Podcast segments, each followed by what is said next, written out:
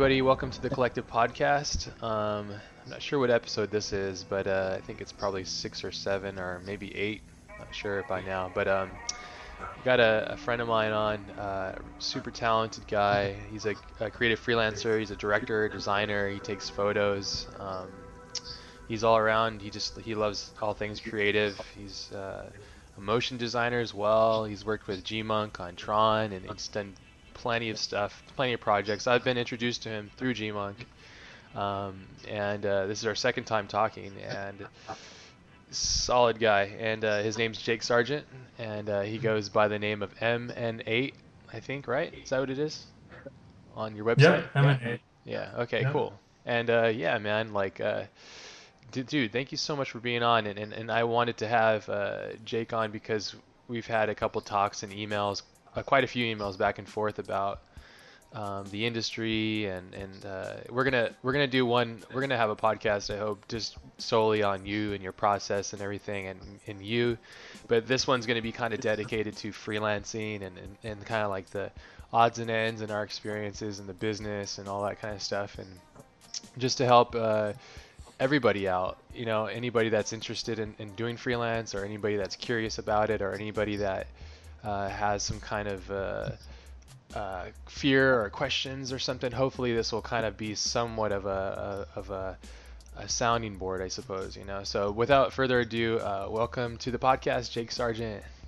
What's up, buddy? Hey, how's it going? Thanks for having me on. Thanks for uh, making this happen. And um, I've already digested some some awesome podcasts, um, mainly Gmunk and Danny Yount. Thought those were really great, and uh, just think you're getting some really great talent on, and glad to be a part of it. Thank you for having me on, dude. Of course, man. Thank thank you. Like seriously, uh, if people are listening here, um, Jake's very busy. He's got a family, and he uh, he freelances. And he runs his own business, and he's a very busy guy. So for you to, to, to take time out of your day, it means everything to me, and then I'm sure all the listeners and everybody like you know tuning in. So, dude, thank you, man. I mean, it's it's people like yourself, Danny, uh, Bradley, everybody, you know, that's making this special, you know. So, yeah, thanks, dude, and and yeah, I appreciate it. And and and uh, he, Jake also like took a lot of his own time and, and a lot of his own effort to kind of construct a, a basic grid outline of what we're going to talk about.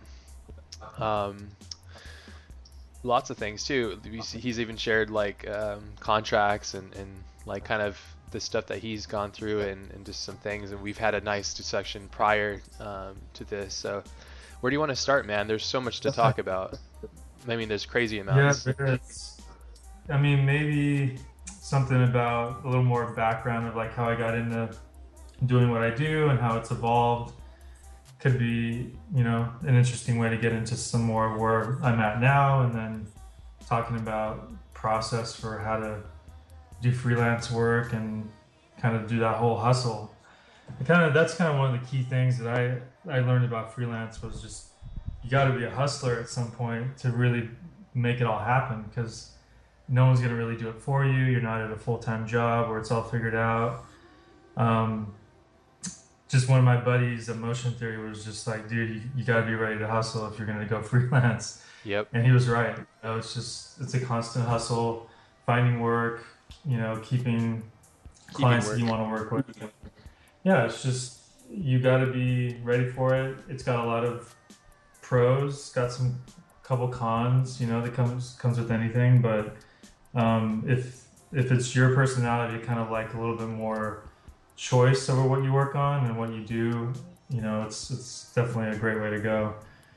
Um, so yeah, I mean, I started back and well, I, I kind of taught myself design and not not design. I majored in graphic design, um, but taught myself the animation, 3D part of things uh, over two years after graduating from, you know, graphic design school, and then I got my first job through Digital Kitchen Seattle, and was there for about a year and a half, almost two years.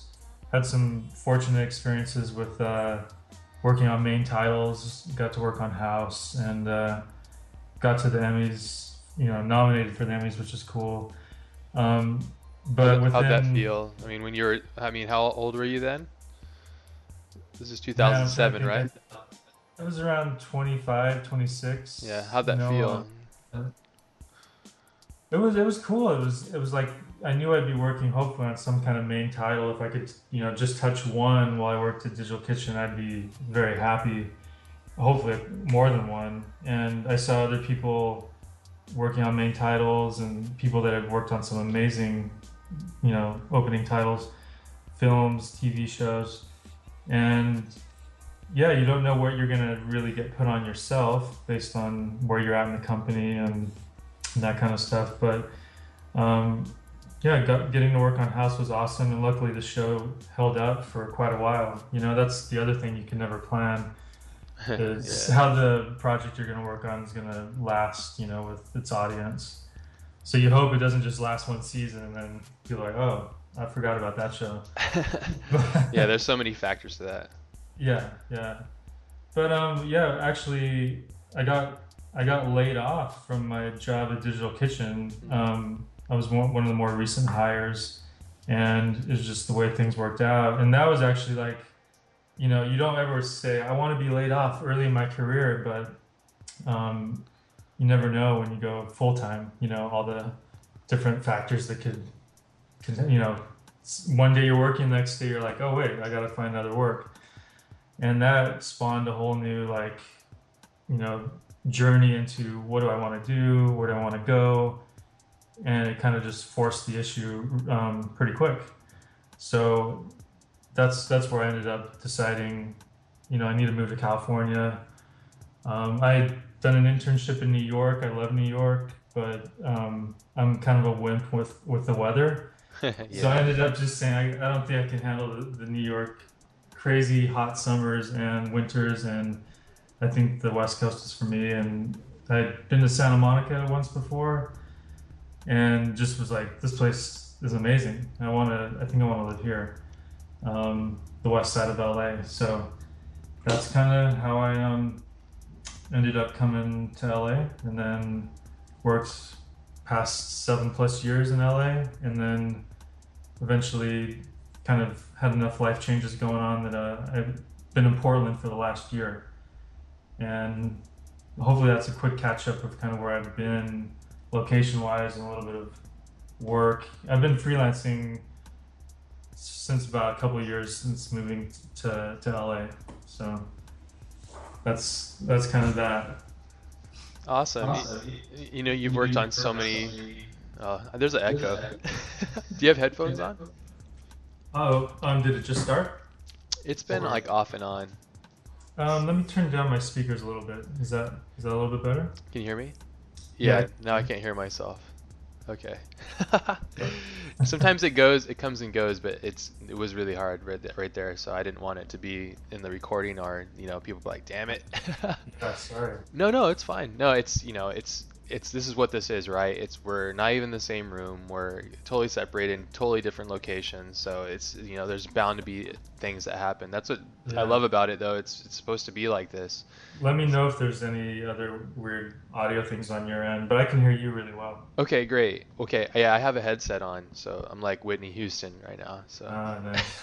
I'm, I'm talking to you through my 27-inch cinema display, so hopefully the microphone's gonna hold up. Yeah, you sound perfect. It's just uh, I think it was the speakers. It was it was giving me an echo and a delay, but no, it's fine. Don't worry about it. I'll let you know if there's something. But so yeah, but uh, you know, you did that, and then you moved into um, you know down south into LA, and then um, like how did how did things spur for you to become uh, working on like Terminator Salvation and stuff like that? Yeah, um, well, I, I worked at Motion Theory for about two years. Uh, full time, so went from Digital Kitchen full time to Motion Theory full time, and then um, went into freelance, did a couple gigs, you know, at different places, PSYOP and other places, and uh, found found my connection into you know my first film job with uh, a recommend from a friend who is a an animator, 3D animator, and he just passed my name on to Asylum Visual Effects, and that kind of got them to contact me and you know, I was living in Santa Monica. They're they were Santa Monica based, and we met up. And I just came in, you know, tail end of Terminator Salvation and had to kind of rock out the whole Skynet UI look and feel with a very small team. And it was great though. It was just really, really intense, like two to three months of work. And, and you know, when you watch the movie, it's mostly that Skynet portion of the film when yes. he walks in, and all the all the uh, panels light up, the glass panels, and all that stuff. So, yeah, it's a lot of work. Um, what you did on that film. I mean, how many shots was it in that film that you took care of? Uh, let me think. Yeah, I don't. I don't have the exact amount. I mean, I've compiled it for my site, and I don't know. It felt like quite a few shots. It was. It seems like a lot of work thirty, maybe more shots. Yeah. Yeah, and that's two, that's twenty, or that's uh two to three months. You said. Yeah, just two to three months, kind of tail end as the whole film was wrapping up. Um, worked with a really talented flame artist who, uh, you know, was putting it all together. We were all in like this really small penthouse suite up in the top of Asylum Visual Effects. Huh. Yeah, and it was just, just you know, long days, but um, great chance to work on something with a lot of visibility, and and that really helped, you know, helped get more film work. You know, while I was in LA Yeah. doing uh, user interface and animated graphics. Yeah, and that kind of turned you into working on stuff with uh, Bradley and um, David and all them. Yeah, yeah. You you talking about David Rosenbaum? Oh yeah, well David Rosenbaum, yeah, from Mothership, but also David Lewandowski. I'm not sure if you knew him just on the Uh, side or you knew him through Brad or like. No, no. Um, D-Lew or yeah, David Lewandowski. We knew each other going back to prior to Tron. Um, definitely worked with G-Munk to get him in on Tron. He's super talented. So many things. Um, we, we just kind of geeked out on photography early on. And he knew quite a bit about strobes and flashes and just that stuff that, you know, more controlled lighting Yeah. and we, we uh, just kept in touch on that and then cinema 4d was the other thing that we geeked out on a lot and we uh, eventually just found ways to work together on different projects and then tron was like the big the big one Yeah, that was a, like a, a perfect culmination. It was like a perfect storm, I think, for what it was, you know.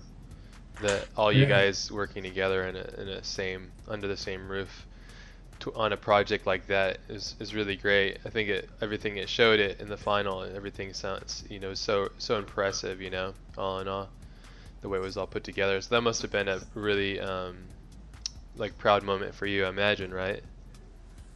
yeah definitely i mean it was uh, one of the longest projects i've been on and those are blessings and not usually curses but Oh yeah, yeah, or blessings because it's not easy. time to develop it but um yeah. they they just you need to have the stamina and endurance to kind of you know be into it for for that long it was about a year um, and luckily tron tron captured my interest you know no no doubt for that long and um, it was it was awesome Yeah, I can imagine.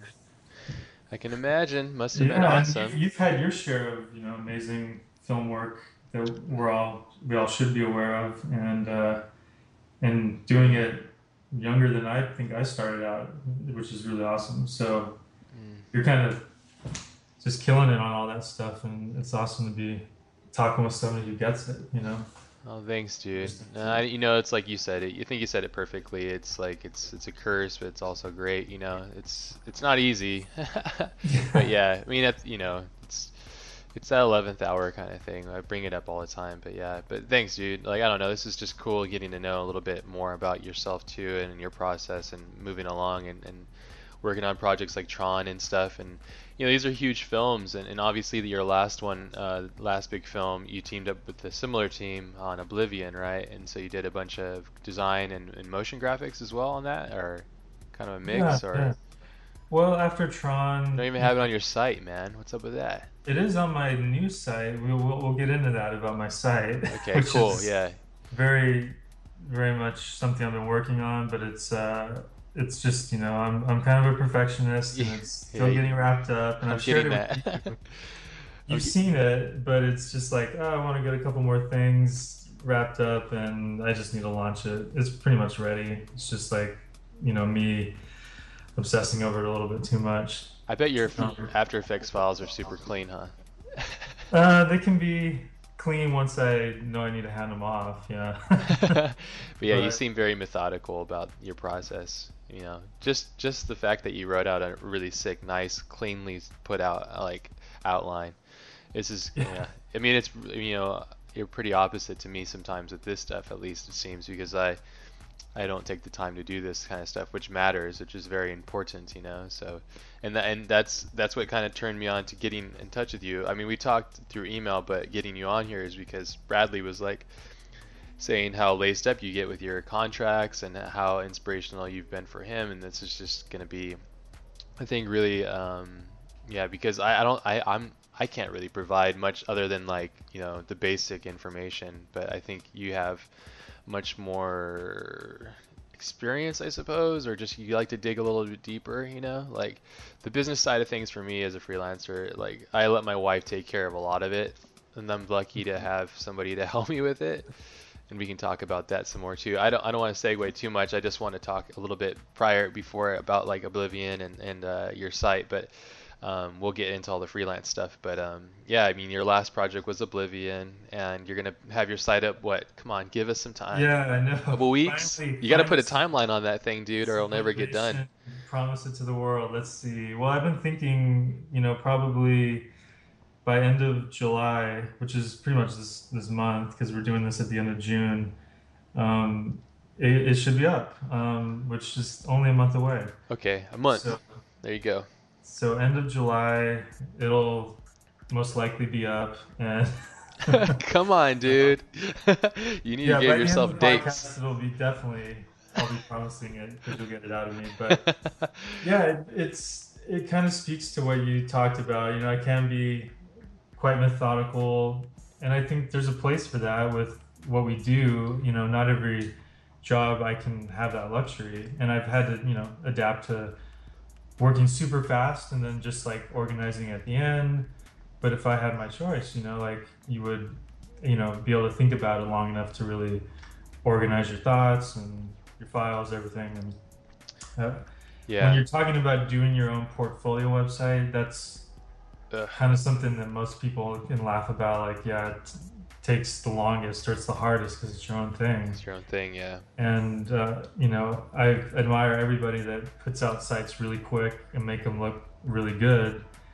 I just think really deep about you know web usability, function way more than most people. Because I'm on you know I'm, I'm on websites all day, and I'm like, hey, if somebody had made that easier to click on, or I didn't have to go here or there, you know, that's yeah. think about. So I, yeah. Uh, I also get into that stuff. So. Well, that's cool. You know, like yeah, I I take the different route. I'm like I just go to cargo and I'm like yeah, fuck it, just throw these things in there. yeah. They've already done like all the work, and I I just I don't even know what I'm doing in those things. I just go in like the CSS or whatever it's called, and I just start start fucking around with it until like till it feels like it's right, and I'm like, all right, cool. yeah, and but if you can get far enough to just feel like it's working for you, that's what Cargo does really well. And yeah, and Gmunk and I have had many discussions about uh, you know web because he started out you know in the very early web. Was it 2.0 or something? And then him and I through conver- many conversations, he's like, you know, I'm going to get a cargo site, and so he ended up putting out a site way before I have, mm-hmm. um, putting up a lot of his work. But I'm like, dude, when I launch my site, it's going to be you know, it's going to be because I put a lot of time into it or whatever. we'll see how good it turns out, you know, when I launch it. But uh, it, it is from hiring various programmers and just just enjoying the process of like getting finessing in a lot of details. So. Well, you know, you just go at your own time then, you know. Fuck it. Like if that's your time schedule and you want to do that, that's fine, you know. It's all about what you are doing, you know. For me, I it yeah. was for me it was like I need work right now and I need to get my shit up right now and I need it to be so easy that like I basically when you go to the front page that's it like you get a sense of who I am and then you just you're like two clicks away from everything. Yeah. You know? and that was that was the point. Yeah. Really is keep it within like one or two levels of hierarchy and yeah. You know, we could talk the whole podcast about, you know, websites. Let's do it. Awesome, but people are like, "What? I was gonna get freelancing, and now we're talking about websites." So. Well, fuck, you know, websites is a huge thing. If you have a lemonade stand and you don't have a sign, you're shit out of luck. You know, like you need to have. Yeah, it's like that is the that's the draw. You know, like if you don't have a good website, I mean, I mean, this is actually a good way to segue into it. Before we do talk about that, I just want to to mention to people. So you did all these films. You actually worked on Oblivion up in Portland, right? Or you were midway through Portland? Actually, you're um, down in Santa Monica still. Actually, I did it all from Culver City in in LA. In LA, yeah. And that that made the most sense because we came in really early on the process to build designs and um, eventually animations that got shot in camera. Oh yeah, yeah. Unlike Playback. Tron, where we were just doing a lot of it, you know, and and after the fact that they shot everything. Yeah, post. So we uh, we got in early, worked with Joseph Kosinski um, very closely, and um, we're just in the same office as him. He was just down the hall. He would come in, you know, every so often, and we'd uh, we just have some good conversations, get his feedback, and it's amazing. Just go from there. But he's such a great great director to work with.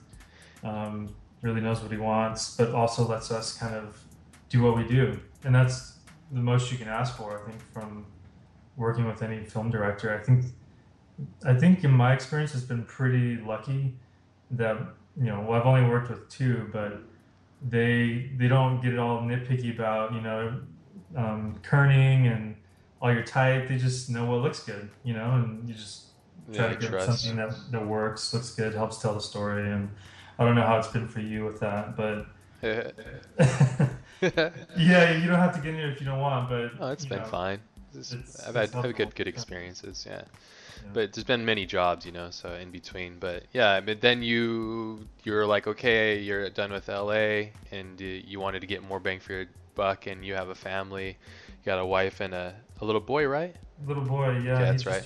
two. Two years old. Okay, yeah. So he's very little still. Yeah, yeah. Young. You got a youngin. So and then you guys moved up to Portland and now you're just working from Portland and you're freelancing up there now just for yourself, right? Right. Okay. Yeah, I've just been uh, I've been doing quite a bit of work with Nike, but just yeah, various clients up here in Portland and LA and New York. So that's awesome. And look, I mean, the risks that you take to, to, to leave like the motherland, basically, you know. Yeah, I mean, that's that's interesting you bring it up because it took me a while to get to that point where like jumping ship, you know, like I'm not going to take anything full time. I'm going to just go up there and hope that I've built up my contacts well enough and just sort out, you know, other parts of life that kind of get pushed aside when all you do is work nonstop in LA, you know? Yeah. So that's kind of been the, the process for me. Well, there you have it, man. There you go. So there's your life summed up in 25 minutes. Woo! well, I mean, there you go. So we can segue into any of this stuff, really. I mean, I mean that's a that's a brief intro. Um, we can we'll talk more about you know your process, and as we talk about the freelancing thing, we're gonna tag back and forth between our own experiences and get to, to know a little bit more about you and, and what you've experienced, and, and and get to understand a little bit deeper the layer of like how you've um, accomplish the things that you have and all that kind of stuff. Because it there is there is a bit of a formula to this stuff. There really is. Um, and yeah. Uh, and for anybody and... new to the business you know even though Ash and I have been doing this a little bit, a little bit longer it's we're still learning our way. You know big disclaimer right now we're just still figuring certain things out. I, I haven't figured it all out. Maybe you have, but I'm just. Oh, not even close. I mean, that, that's yeah. why. Yeah, I mean, that's that's why we're talking. You know, it's to help one another. Yeah, this is a huge disclaimer. Anybody that's listening to this, like, um, take everything that we say with a grain of salt, and we're not held accountable for any of this stuff. You know, like, don't be coming and suing us for like uh, advice that we might be handing out we're simply just trying to help, you know, and, and, and it's through our own experiences and understandings of things. So we're literally just trying to help everybody out. And so, um, and, and, and another thing too is we don't know everything, obviously. Nobody does, but there's some people that are going to listen to this. And, and if you are listening to this and you have pointers and advice, or if you want to come on here and talk with us, like to help us make this more like, uh, round, well-rounded, please by all means like um, either email either of us or um, on SoundCloud you can actually comment inside the uh, actual audio file, and so and I'll check that when we come through here for anybody that has questions. So um, so if you're you're sitting there and you're hearing some shit that doesn't sound right, yeah. by all means flag that shit and let us know because you know we're not like we're not specialists obviously we're just we're just people that uh, somehow got wrapped up in doing what we do and there's a whole um, there's a whole system of how things can work, you know, and, and, through different experiences. So, but yeah, I mean, shit. Let's let's. There's so much stuff to talk about. Do you want to just start breaking it down uh, and, and, get as far through this uh, this doc that you sent? Yeah, I mean, there's so somebody who's not looking at what we're looking at kind of has an idea of some talking points. You know, some of the stuff is defining your business structure being very important first off um, you know the remote working process, how that works, um, contracts and agreements, how to spot difficult clients, clients that don't pay, and then just some stuff about work-life balance. You know, since that's important too. Yeah, Our, huge.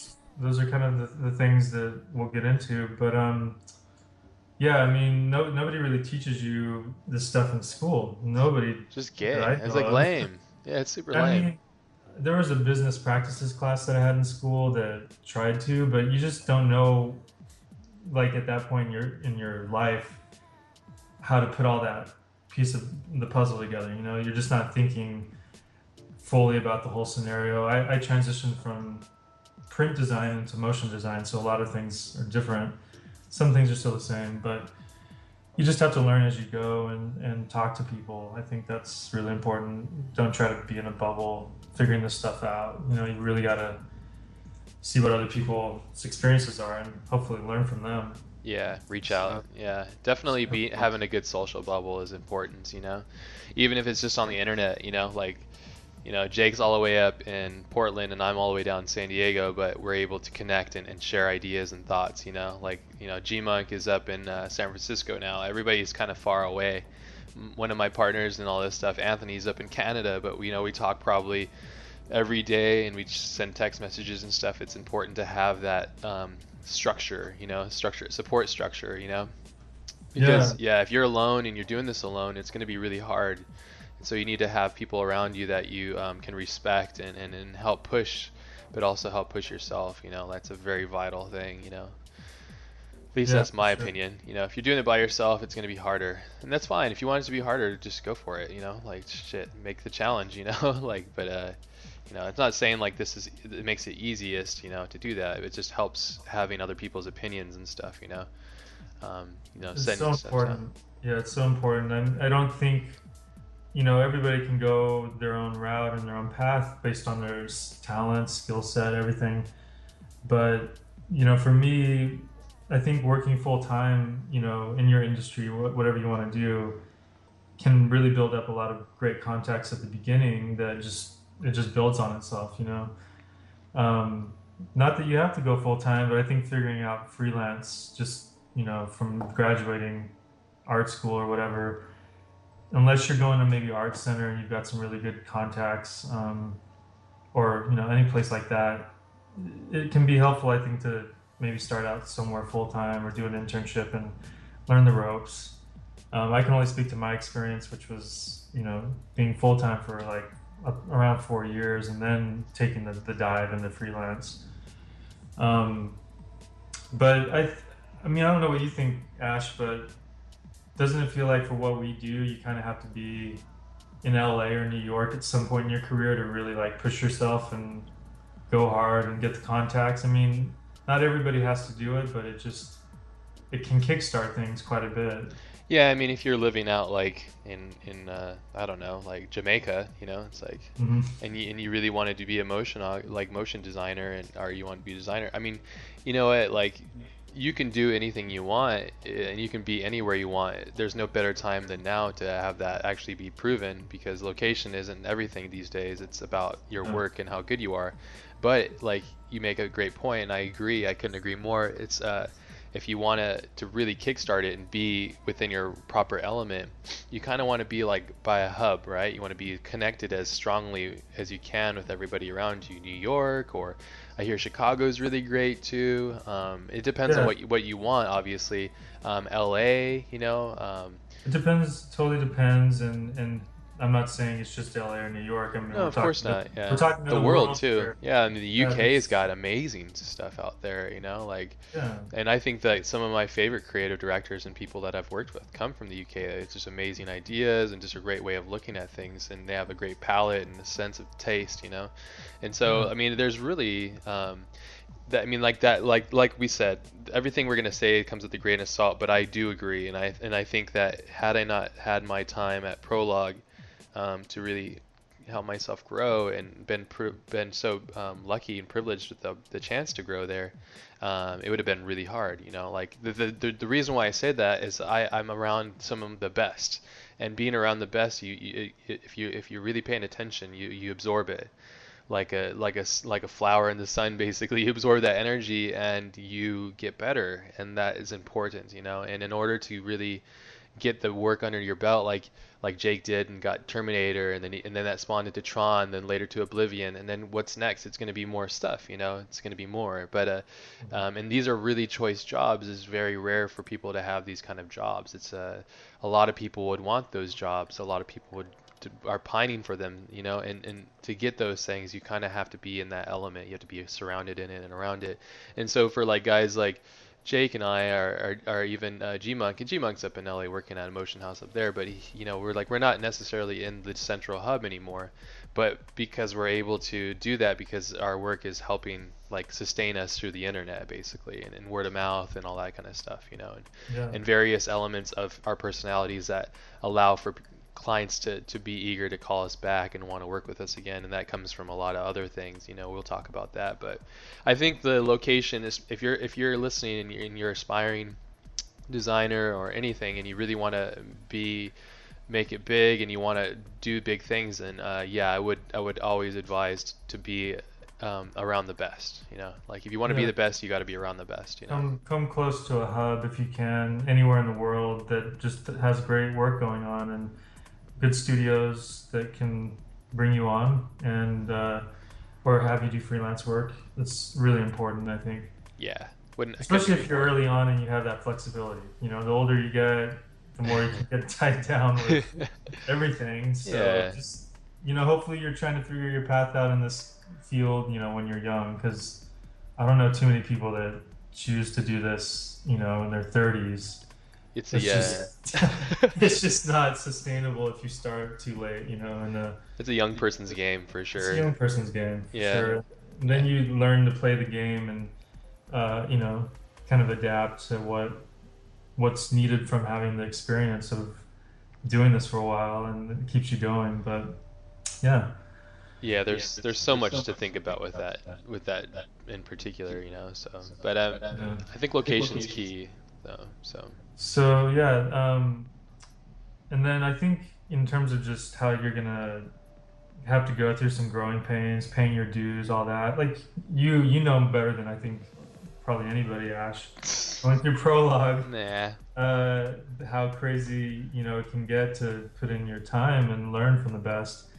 But you, you know, I don't think many people would be true to themselves if they're like, oh yeah, I can just call all my shots really early in my career and not, you know, have a or just have a really easy time and not work weekends and not work nights and yeah, good luck. Uh, overnights, yeah, you just kind of have to put that time in. Yeah, there's no way around that. There's no way there's around no that. way around it. The, and, the 10,000 hour rule or whatever all the successful people I talk to, that's uh, that's the rule. yeah. yeah, yeah. You really want something, you gotta want it. You know, you gotta want it more than anything. You know, there's that whole. Uh, I don't know if you heard that video. I always remember it too, when this kind of topic comes up. It's a story this guy tells, and I'm gonna totally butcher it, and but uh, it's pretty it's pretty cool. This guy, this guy goes up to the successful guy and he says, uh, "Hey." Uh, I really want to be successful. You know, can I can I work with you, or can I you know, can can I learn from you and apprentice for you or whatever? And the uh, the guy says, yeah, um, sure, you know, like come and meet me at the beach tomorrow at 8 a.m. in the morning or whatever. the guy's like, okay, have you heard this one? I know. It's a cool story. It's a memorable story for me, and I remember it. I was I heard it when I was dealing with doing my uh, year, and uh, it was it inspired me. But anyway, so the guy's like, okay, um, all right, I'll be there. So the guy gets in his nicest suit. He's all decked out, looking good, and he goes and meets this guy at the the beach, and then he's like, okay, I'm here. You know, what are we gonna do? And and he's like, okay, well, you know, take your shoes off and come out and meet, come out into the water and the guy's like fuck this is my best suit you know like this is what is this guy talking about but he really wants to learn right so he's eager so he goes out and he's uh like at his waist and the the the guy the other guy the uh, the teacher I guess you would call him um, says well come on a little bit further and he comes out and and he's like now he's like kind of a little bit uh, like to his shoulders in, in water and the, and the waves are coming in and stuff and he's you know at this mo- um, point he's kind of pissed you know he's like in his best suit and he's all fucking he's all wet and he's getting it's basically destroying his suit and so he's like kind of frustrated. And so before he can focus, the the instructor grabs his head and dunks him underwater and like tries to um, doesn't give him any air, right? Pushes him down, like doesn't like he need the guy's fighting, trying. He's like freaking out. He thinks he's gonna die. He thinks this guy's coming out to kill him. And uh, before like you know he's he's on his like last bit of breath, uh, the the the teacher releases him, lets him come up out of the water and gasp for air, and the um, the guy freaks out and is like, "What the fuck?" And then he says, uh, "As soon as you want success as much as you want to breathe, then you'll be successful." You know, and it's like through that mentality is you got to really take it seriously. You know, and if if yeah. you if and like one thing my friend Danny and I talked about too is like if you don't like it's a kind of a fearful tactic and it's like some part of it does I don't agree with necessarily but if like you um, if you're not working there's somebody that's hungry like more hungry and more eager than you right behind you in line that will take your spot. And you got to understand that and that's the hustle part of freelancing. It sounds kind of brutal and kind of shitty but and this is that's why we said it's not a, it's not a like it's a young person's game you know because it is like it can be severe. But at the same time, there's a beauty in it because the industry will push you, you yourself and give you contrast in your life, and will give you an understanding of actually who you are and what you're capable of, you know, and it'll give you so much more than like sitting around and playing video games. Nothing wrong with that if that's what you want to do, but you can get so much more out of life if you actually understand your dimension and how far you can push yourself. And so that whole motto of like if you want if you want success, if you got to want it as much as you want to breathe, that basically means that you got to want success as much as you want to live. And if you really understand that and, and apply that to your life, you know, like this is a motivational speech here, you know, I don't mean for that, uh, but it couldn't, couldn't agree more. You know, it's exactly what you need to to survive is that just fight to kind of figure it out and we can be motivated by fear for a lot of our kind of early career. Yeah and then slowly you kind of lose that fear and you have that confidence yep. of like hey you know i put in my time i'm not i can tread water i can get way out to sea and still figure all this out and that's a good analogy you know i've yeah. heard something similar in terms of like you know climbing a mountain versus going out in the ocean but yeah, he I kicks mean, his ass off the mountain or something. You're you're in yeah you're in California now, so you got the ocean, and I'm in Portland, so I'm thinking more about mountains. oh yeah, I got to get up there sometime too. I hear it's beautiful up there. Oh man, it's, it is pretty gorgeous right now. Summertime. Green, green, yeah. Green and gray. Green and gray. Yeah. No, I, I gotta get up there. I'll, I'll try to make it up there sometime. We'll we'll we'll get some food together and have a good laugh. That'd yeah, be fun. Lots of good food trucks up here that I'll introduce you to. yeah, that's that sounds good. But uh, um, yeah, sorry. I'll, sorry, I'll just try to. I, well, we're already 40 minutes in, so I'm trying to make sure we kind of get into a little bit of more of this stuff that I've you know learned as I've gone. But um, for business structure, you know, that's an important thing to figure out. I didn't have it all figured out when I started freelancing, but it took me about a year, year and a half to realize, wow, I should be thinking of how I structure my business in terms of like the legal formation of a business. Yeah. So I was doing sole proprietorship and just kind of paying my taxes to the uh, Santa Monica where I lived. And just that was simple. You know, I needed some time to figure out what do I want to be in terms of structure. Um, LLC, right?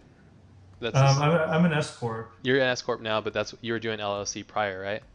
Uh, I was just doing sole proprietorship. Sole proprietorship. Okay, yeah, what yeah. what are you set up as? Well, that's what I was doing too, and my wife and I just set up the S corp like five months ago. So, Okay. and we're learning, you know, through all this madness. We did it through LegalZoom too. Like, uh, I think you mentioned that you did yours set up through LegalZoom. yeah. Yeah, and can you def- can you kind of explain to people that might not get this? This is gonna we're gonna start going into the deeper territory. I I kind of have an understanding of it, but the S corp and the difference between an Yeah. S corp, a sole proprietor, or LLC. Um, I mean, these there's Well, all these I- different benefits and stuff. So Yeah, I would say the way that I learned about it was a lot of research online because you know before you start paying an accountant or a lawyer, you you kind of want to figure out whatever you can so you kind of know what you're talking about a little bit, yeah, yeah, even though they can inform you on a lot of a lot more stuff. I mean, taxes and you know breaking all that stuff down doesn't really come that easily to me. You know, we're we're creative types. yeah. We'd rather have somebody else just tell us, hey, this is how it works. As long as you understand the general principles, like this is going to be a, a good way to go. yeah, So, like, I met up with a couple of accountants who would talk about, hey, you know, we'll we'll set this up for you, and you know, it was good to learn learn kind of what they were saying. And I, I kept asking for recommends on like you know a good accountant that knows the industry, and I finally found one that I feel really good with, and I've been using it for a couple of years. And um, You want to give him a shout out, or do you think that probably you don't want to do that? Sure. I mean, if, if, if he's good, you know, like send him send people his way. You know, like that's I'll- another thing. It's hard to find people that you can trust. You know, that's a big the, deal. The caveat with with him is you should have your paperwork pretty together in terms of like you can't be just a complete mess. No, you like, can't. Yeah, with any accountant, stuff. really, usually, you know, Yeah. they're they're gonna be like, go fuck yourself. yeah, I mean, you just need to be organized and professional to begin with. I think to start thinking about bringing on an accountant or a lawyer at some point. or even running your own business. You know, like you yeah, gotta you gotta gonna be, have everything in order, but you just want to be able to like help them not have to. You're not wanting to pay them to wade through just stuff that you can organize and kind of, you know, sift through a little bit yourself. So yeah, they make good money. So they make good money on lazy people too, especially. Exactly, and so I What's guess it- I would say What's his name or her name or whatever? uh, Dave Kovacs, and he's based in LA. Okay. And, um, and he's just been a great a great guy to work with. Awesome. And he's he's worked with you know um, actual companies in the industry who you know have a lot more complicated scenarios than what I do. But you know he's handled me as a individual person with an S corp very well, and that's that's been great. Awesome. Yeah. So he helped me set it up through LegalZoom. I mean, the fact that he recommended LegalZoom was nice because you know they kind of specialize in that kind of formation, and they can set you up, I believe, with LLC or S corp or C corp. And you know, I made some notes here of kind of the, the length of my understanding of this, and then you obviously would want to talk to an accountant um, or a lawyer. I don't know if lawyers are the person to talk to, but just somebody who knows the stuff. I mean, talk to legal. Yeah, Yeah, or up- LegalZoom. Yeah, yeah, definitely. Look up LegalZoom and like see what they what they tell you there before you even go any further. Um, but yeah, for tax benefits, um, because you basically give yourself a salary that's considered reasonable, and A million dollars. Yeah, yeah, a million dollars. You yeah. gotta dream big here. Um, and then hopefully you're making way more than a million because you want to write off the rest. Um, yeah, because taxes take like a third. Yeah, so good luck. Yeah, taxes, what a mess. But so you just- painful. yeah, you just want to limit your tax liability and protect your personal assets from your business assets. Yeah, And that's what a corporation, I think LLCs also can do. yeah. Yeah. And um, It's a barrier. yeah, the barrier, a good barrier. and A great one. And then there's like startup fees to do a an S corp that are kind of annoying, but Well, it was like a thousand bucks, I think. Was that similar for yeah, about a thousand, and then uh, you're paying about eight hundred per year to keep your S corp, right? Just like? Yeah. yeah. costs in California to keep it. So yeah, and moving states is actually interesting with S corps. Something I've had to figure out being in Portland. Um, you know, I, have kept my California S corp, but also have set myself up as a foreign corporation, which just means anywhere besides Oregon, which is where I live now, and that that lets me kind of operate my business from Oregon, but it's all been set up in California, which you don't want to like it's a lot of work to dis- dissolve a corporation because it's set up in a certain state and then started up in a new state. Yeah. So I've just kind of found the most effective way to kind of keep my California one and now have something in Oregon that works. Each state obviously is different, so you're gonna have to look into that in more detail. But that's kind of, I would say, the S corp in a real nutshell, or just business structure. You really want to have that figured out because like in LA, um, I needed to figure out there's all these reasons to have an S corp, how it was beneficial for tax write off, not being on like the uh, the company's payroll. It basically lets a company feel like you can handle yourself and your taxes because you're set up properly. And you know the government's been cracking down on all this misclassification of employees versus contractors, and it's just it's the it was kind of a necessary step, you know, being freelance to have a good structure where this is all getting paid to my business and my contracts run through my business. And it's just about being professional and not trying to like you know limit yourself when these these business structures help you out. Yeah. So i don't know what your experience was with that but hopefully we were getting similar advice. Yeah well the reason why to have an s corp uh, here, wait, I'm getting an echo again. Oh, sorry. That's right. Let's see. Check, check, check. Still. On on you when you yeah. yeah. yeah. Not on you though. Well, I, because okay. I don't have a speaker thing set up. How about now? Okay, it's gone. Okay. uh, well, the reason why we went to the S corp uh, is because like the umbrella, what you talked about, and so if you're working for a company and you don't like, let's just hope this never happens, but something happens where uh, you get sued or something like maybe a file gets leaked or something weird happens, right? right? They can come after you personally and like sue you and take your house and all your possessions, and you're just pretty much fucked. But the yeah. S the S corp the the way I see it, I look at things very simple, right? I mean, it's this. I mean, it, it's bad for this stuff because it's so there's so many factors, right? There's so many things. But the way I look at it, I just look at it like, okay, this is like a big umbrella, and then I pay myself out. But the thing that the reason, the main thing that we did it is because uh, I just didn't want to deal with um, having people come after me and my family personally, and it was worth it was worth the cost of setting it up and then the you know the $800 or whatever a, a, year to, to set it up and have it happen. And it's a lot of work to be honest it is especially in the beginning and i'm so lucky my wife is my wife's actually like a financial advisor and a, like a not an accountant but she's really great with numbers and stuff so it was like a perfect step she's kind of opposite to me. Dude, so, same with me, man. That's that's, that's so helpful, isn't it? it is, man. Like, uh, yeah, I'll, I'll, joke with her. I'm like, yeah, you know, I married you for this help. Yeah. yeah.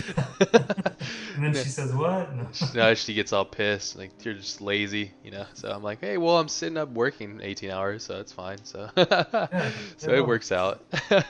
but no, I mean, the the the reason why we did that though is definitely that because I've had some instances and, and, and dealing with like bankruptcies and all that kind of stuff and it's just it's the worst situation. It's the worst setup and there's such crap to deal with and it's so horrible. And you you really need to protect yourself uh, legally. You need to have that barrier. If you don't have it it's very sketchy. And so that's like for me it's the um, number one benefit is having that barrier between yourself and these huge fucking massive yeah. companies because they'll just smash you. And they don't yeah. give a shit. Like not to be a dick but it's like you're just a tool you know? Like you're a tool to the the piece of it. And we are all we're all integral parts of that system. But when it comes to business like there's no gray in business. It's black or white you know? And that's one thing i've learned the hard way um, is there's no There's no gray zone with, with with business. It's just it's cutthroat, unfortunately, you know. But that's just it, right? And that's why I think a lot of artists and myself included for so long kind of failed at seeing these things because I work with my passion, I work with my heart, and I put all my heart into things, and therefore I let myself be extremely vulnerable to um, signing the wrong contracts and doing the wrong things, and then therefore I totally fuck myself over in the long run with the legal stuff, you know. So it's just uh, it's it's the the the S corp is a, is like a must have, I think, if you're gonna be serious about going freelance. Um, you can do the LLC thing and the sole proprietor, but that doesn't protect you. Like it doesn't. Like they can go right after you because it's you. You're the person. But it's it's it's it's one step towards the S corp, from what I understand, obviously. But the S corp's the way to go. You become your own company. And if somebody tries to sue you, you can say, well, tough shit, take all the money out of the account and dissolve the S corp and start another one. You know, like it sounds irresponsible, but there's, you know, there there might be situations where you need to have an escape plan, and that's just it. You know, and having that ability, trust me, you don't want to lose your house, you don't want to go bankrupt because of some weird shit that you can't control. You know. Yeah, so. yeah. You never know what could happen, obviously, and and you need peace of mind for all the different contracts that you are going to sign, um, especially freelancing, because you're not just coming under one contract for a full time job. You're you're coming under a barrage of what's I'm going to call them agreements because it just sounds a little nicer. That's why I usually call mine agreements. You know, contracts sound very you know harsh and stiff and but, you know at the end of the day it's the same thing. I just you know, it's the first, yeah, the way. There are agreements that you're have, you're taking on between you and and the person you're doing work for. Yeah. And, um, and I like I want to say I'm I'm very grateful that I've been I guess maybe lucky or just had hopefully good you know intuition to work with good clients, mostly good clients over my career, and especially freelance um, clients that that know that I'm I'm serious and professional about what I do, and that's you know a very important thing to convey. I think when you do work for somebody, if they don't feel like you're buttoned up, they maybe they do get tempted to take advantage of the situation. But if you come there knowing your stuff and being buttoned up, um, it, it, frees you up to be your creative self, which is all you really want to be once you get all this other stuff out of the way. Yeah. And that is hard for a lot of us to you know spend time on because we just want to like make the next cool thing and yeah well you know, get our ideas out there. yeah it's, it's hard enough just to keep up with technology and the competition and shit and the last thing you want to be doing is like sitting here re- reading and understanding like tax laws and contracts. I mean that's the last thing you want to do. So what you kind of want to do i think is gear yourself up be smart about all your agreements or your contracts or whatever make as much money as you possibly can so that you can afford to pay somebody to do that. If you if you're not lucky like us to have wives that can help us out, you need to have you're gonna have to pay somebody. In order to do that, you have to have a certain amount of cash, obviously. And the startup to get it going is a little bit, but at the same time, it's like it's like when you pay for something, there's this um, undefined like understanding of like commitment, right? And through commitment, you step to another level mentally. Like if you go to school and it costs you three hundred thousand dollars to go to school you have to get out of that school and go pay it all off. And yeah. there, you have there's a sense of uh, ownership right to that um, expectation. And so like when i went and when i did the s corp and all that stuff it's like well i'm now i'm a corporation. I have to own up to that. And there's like there's just levels of it you know but it's about taking yourself seriously. If you really want to take yourself exactly. seriously you do that. And you, you made a, a perfect point. I couldn't agree with you more. I think um, and I don't think clients try to take advantage of people, and it's not like usually intentional. Some people do, and it's that they're bad people, but not everybody. There's a lot of great people out there, but if you're not taking yourself seriously, and uh, they're gonna they're gonna walk over you, like, and it's not and it's not like it's a uh, it's, it's it's not like I'm saying this is a good thing. It's just you know you got to respect yourself. You gotta um, you got you have to be prepared and respect yourself in order to get respect. You know, and and in order to get you know like that's the dynamic between a client you know like you need to be trusted you need to be respected. And as an artist a creative person like it's very important for you to be their voice not their hands you know like you can't uh-huh. you have to be you have to have that level of trust. And, and doing your business and your due diligence your due diligence with this kind of stuff is really key to keeping your success and that's a huge thing to think about. Like that's a big point. I think that's just my opinion though, but like that's the way I see it. Like it's vital. So it is it is vital, and I should bring up this talk that really has inspired me. Like you know, Please. a couple years ago when I read heard it, and now just recently, kind of getting back into conversation with you about all this stuff. But it's such a it's a good talk that sounds really harsh to clients. Um, oh yeah, I know this one.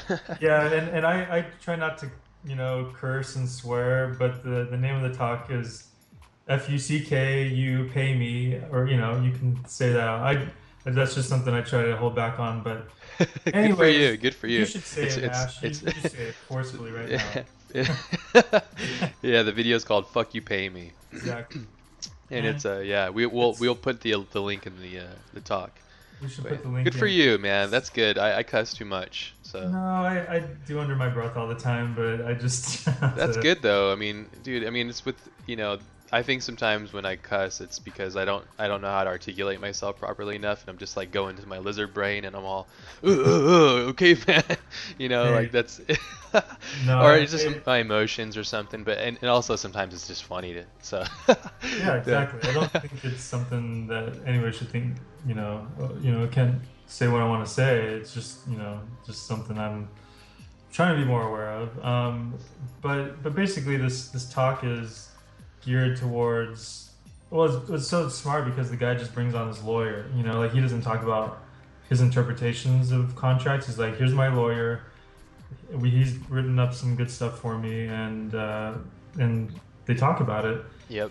And it really helps you feel more confident i think after watching it that you know okay i probably should talk to a lawyer when i get in these you know sticky situations or ideally before yeah. And you know, finding one is really hard. I, you know, for you to probably feel really comfortable with them, but um, ask around, do whatever you can. Think of all the people that you may have come across. Hey, can can you give me a recommend of somebody that you trust? And you're basically just trying to find somebody that like understands our conundrums in this business and can help you navigate it with a good contract and like reading over contracts if you know it's really important stuff like you're going to go work on a film for a year, it'd be pretty helpful to have you know some legal eyes looking at that and just making sure. yeah, you, you know, don't you don't want to be after that year of working so hard and then they're like, yeah, you can't show any of this work and be like, well, what the fuck, you know? And as yeah. a freelancer, that's the worst thing that could happen to you almost.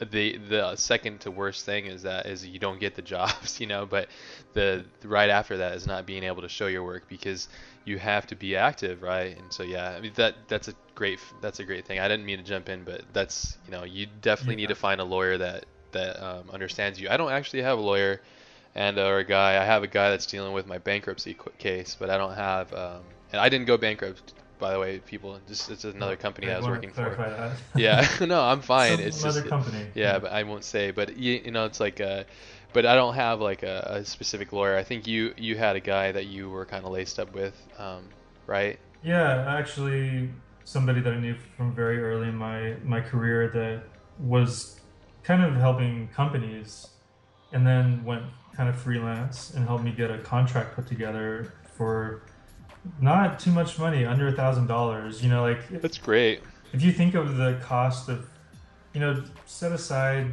thousand dollars, fifteen hundred, I think max, for just the important business stuff, and you can get pretty much. I think you should be able to get everything you need to just get started and get going.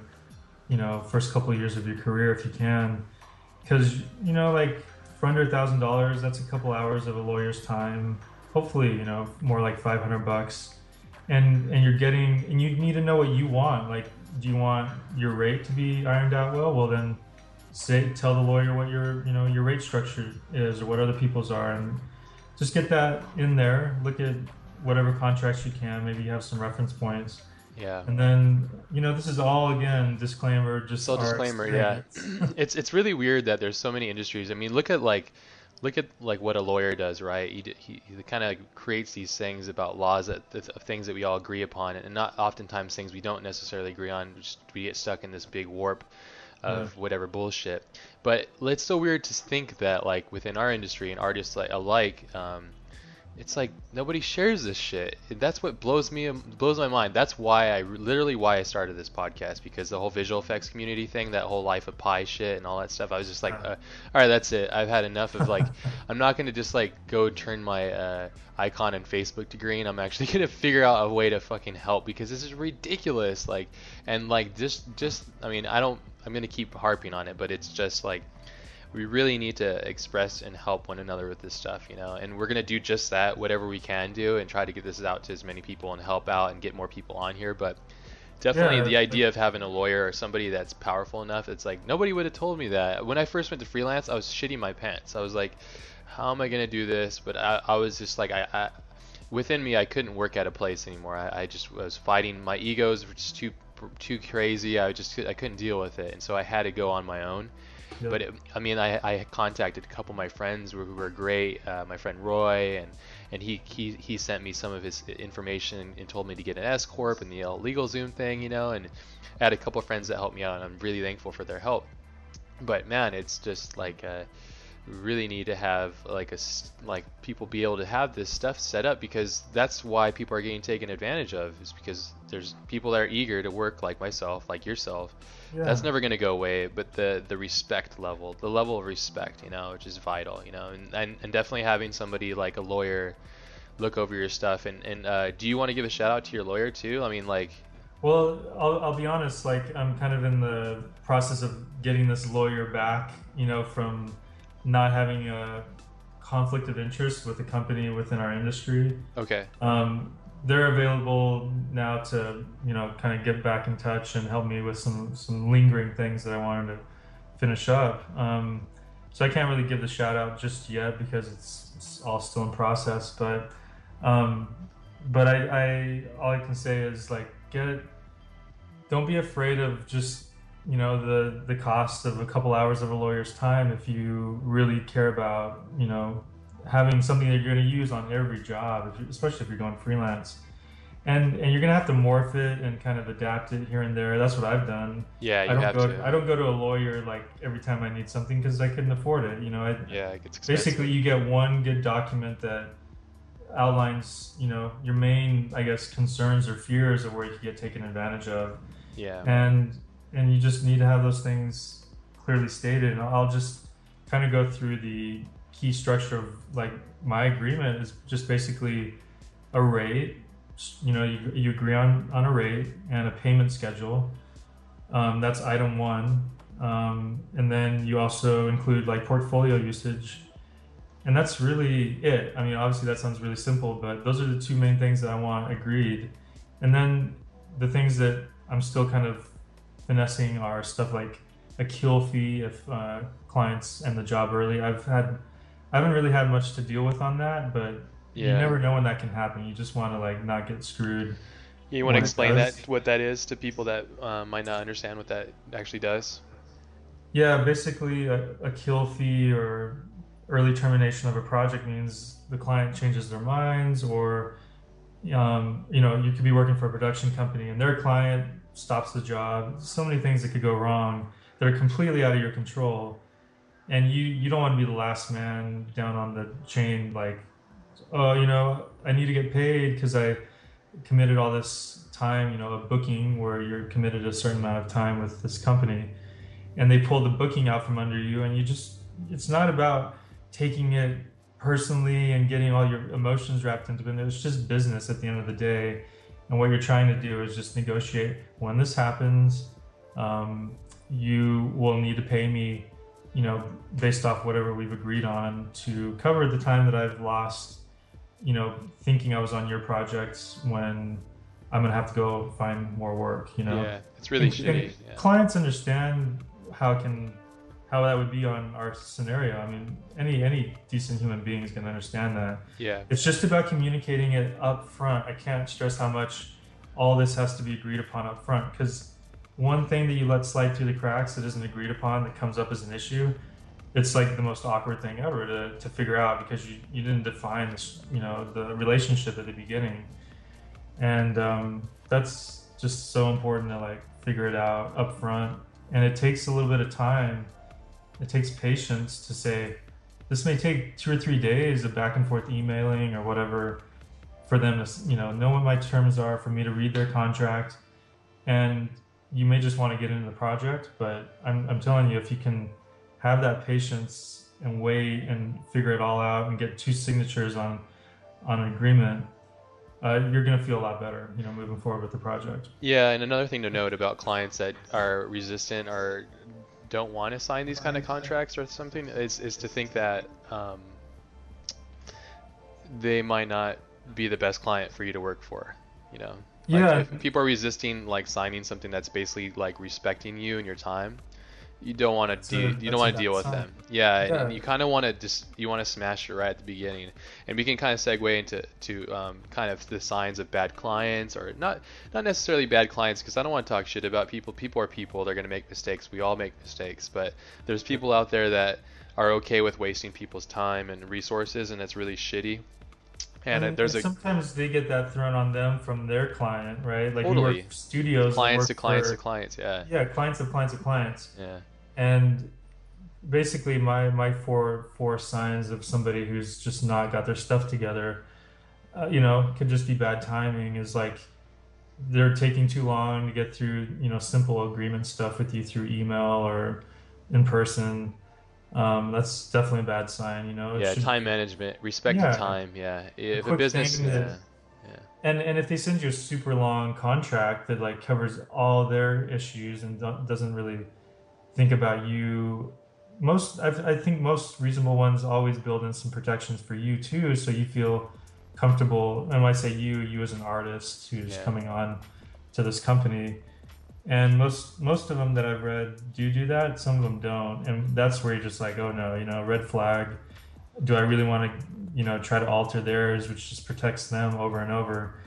Um, I've seen some crazy ones, you know, just yeah, me too. Like, I, have like seen like of, fifty to sixty page ones. It's just like yeah, I don't even want to deal with it, you know. I try to read through these things, and it's like the worst thing ever. But um, but I still take. I, I used to just take the job still, though. Yeah, sorry. Go ahead. Oh, sorry. I don't know. Do you try to read through contracts? I mean, it's. it's I send them to my wife now. Because you, you know, like she, uh, her and I have an agreement now. I don't sign anything unless she reads over them and, and approves that they're okay. But now I think, uh, especially doing this now, like I've tried it a couple times actually back and forth with clients, and it depends. The big, the huge companies, I usually don't play with that those contracts back and forth. Yeah. Um, because they the huge companies like Warner Brothers and all these guys like they're usually out to protect themselves of course they're huge yeah. but they do have some things to protect us as well and uh, but it's very hard sometimes to get companies like that to move and bend to your requests so it's hard to kind of you know and sometimes the op- opportunity is so good that you just want to take it you know and, and to get those that next level of work. So you know if you're out there and you're hungry for work and you're not willing to like bend yourself backwards to get um, your contracts worked out i don't blame you but you just you're letting yourself become vulnerable to bigger issues. And big issues like i like i mentioned before you put a year in on a project and at the end of it they're like well tough shit. You don't you can't show any of it you know? And then you're gonna be like well what the fuck was i doing it for? You know? Not only yeah. to pay the bills but you really need to have ownership of those things. You need to be able to show something i believe this is my my personal feeling when something goes public you know there's got to be a really good extenuating extenuating reason to you know limit somebody from showing something when it's been put out there to everybody. It's not secret anymore and I know sometimes big companies and clients will, you know, have their reasons for whatever they are. And I'm not trying to downplay them, but you just, it's hard to understand when something goes public why you couldn't show it as an artist, you know? Yeah, it hurts. It hurts because um, if you're passionate like we are, you put a ton of time in. You sacrifice a ton of time. You, there's, you know, weekends and, and spending time with friends yeah. and family. You sacrifice things. And then at the end of it, when you're not able to show it, it's like, it's like you know it's like not being able to show like a friend of mine my friend jace made, made it perfect it was perfectly he's like imagine like raising your kid and your kid does amazing like amazing at soccer right and like they are really amazing and uh, and they get this trophy, right? And uh, you, before you get the trophy from the person, they're like, "No, well, you can't take it home, and you can't show anybody, and you can't talk about like how proud you are of your kid." I mean, come on. It's, it's kind of soul crushing, right? It's soul crushing, dude. It's just like yeah. being stomped down, and it's very disrespectful. And the way to protect yourself from doing that and from having that happen is uh, simply just don't sign contracts that say that you can't show your work. I mean, don't do that. Like that's one big deal right there. Like you have to have it in a contract or have it amended or have it worked out so that or or you know add in the cost of the opportunity loss for there not you go. yeah. to, to show it. And if it's if it's a week long project or a couple weeks, you, you may need the money and you know you may have to just suck it up and say definitely okay this is a very confidential job i get it i don't know when if ever i'll be able to show it and you know you have to make those calls in the course of your career but yeah yeah you and i have seen plenty of ndas and really confidential stuff that they you know all, it all harkens back to s corps you just yeah. you're, you're we know some information that we definitely don't want to ever get out there because it's just super damaging to companies and clients, and we do all our all we can to make sure that stays confidential. Yeah, and, we must. and that's yeah. what we're agreeing to. So yeah, um, and nothing's ever happened like that on I think either of our parts because we're professionals and we, we guard that stuff with our lives. And you know, but there, there's there's all those things that will sound really bad if something happens, and you just you don't want to be falsely accused or something. You want to just have your stuff lined up. So yeah, and you bring, um, bring up a great point about like if some if a client's saying that you can't show the work and you really want the job, well then if your rate's X amount of money, then times it by two or go like 1.5 or you know like do uh, time and a half and tell them that's your rate and because you have to count your losses you know? So don't yeah, be afraid to ask that you know? I, don't, I, I say don't be afraid also to tell them you know and, and not try to make it an emotional thing like hey you know it's just this is what i'm missing out on by not being able to show the work so i want you to understand what i need to do to make up for it. Yeah. And i've, I've not had to really go that far or i've never done that personally but um, not to say I wouldn't. It just depends on the situation. Yeah, yeah, naturally. Well, that's good to hear though. But I mean, that's just that's just been my take on it. I mean, I've had jobs where I I'm not able to show it, and um, you know I have to charge accordingly, and that's just it. And they're okay with that, and they understand that. And if they didn't, I wouldn't do the job. And I promise you, uh, if you're listening to this too, and if you're if you're aspiring and you're strong and you're hungry and you're ready to go, if you're worried about closing that door, don't worry about it because if you're good enough, the next somebody will email you and you'll have another job the next day or something will happen, you know, or if you're hustling hard enough, something will happen. It yeah. will. It will happen and you got to be really active. Uh, one really big thing, and I don't want to miss on these things. Uh, there's a lot of really key factors, right, to, to being freelance. And, and if you're if you're thinking about going freelance, or or if you are and you're trying to understand how to be better at it, one huge thing, and, and I, I owe a huge um, a huge amount of gratitude to Justin and Motionographer because they literally uh, created they created my my freelance path basically like that website and him personally. And i wanted to be known. There was no favoritism or anything like that. He i sent in my work. What, what happened? I'll just tell the story quickly but what the, the main point of this is you need to be able to obviously show your work be very um, don't be afraid about promoting yourself and uh, get it on to the most like uh, get it to where as many eyes can see it as possible, right? But uh, yeah, so I quit my job on a Friday, the job I had. Uh, it wasn't Prologue, I was working at another studio. And that night I had made my site. And then Saturday I had sent the site, it was all finished. I sent the site, I think, to Motionographer late night at like 4 o'clock in the morning Saturday night. And then like three hours later I got like a message back saying it was up on there on like the quickie section. Mm-hmm. And I was like, holy shit. And then I was like, thank you so much. And, you know, like it was like a, I didn't think it was going to happen. I just, I, I took the risk and, and I threw myself out there and, and You know, I was. This is coming from a guy who was at Prologue for I don't know how, how many years. It was just one year. I only so even one year, but but your your work just speaks for itself. So if your work's Thanks, really man. good, it's well, yeah, it's all about your work, right? I mean, if you're if you're if you're not good, you know, like you got to get good. You know, like, get good. Yeah, yeah, and then send it to motionographer. yeah, yeah, please, yeah, because I mean, uh, yeah, I mean, you used to author. I, I I I tried to author a little bit, but I got too busy. But there's there's man, there's so many emails that come through from everybody, and every and everybody wants that chance, right? But and if you're not getting that chance, the ch- the the uh, the the possibility is is that you're not good enough, and not to be a dick and it's not like I'm saying I'm good enough at all. I don't I don't want to sound like that. Uh, it just I was lucky that they liked it enough. You know, that's I, when I never think I'm very I'm good. That's not my that's I'm not the one that judges that, right? The world judges that. I don't leave that up to myself to think that. I don't I'm never like that. But yeah. but the world judges you, right? And and there's companies and there's these websites like Motionographer and Justin and, and, and all those guys that are a great team that are part of that. And so what I'm saying is that from that everything opened, everything. The floodgates came in, hundreds of emails, everything happened from that situation on. And ever since then, it's been, I haven't really had, uh, yeah, I've had no issues with any dried up spots with no work. And I think, awesome.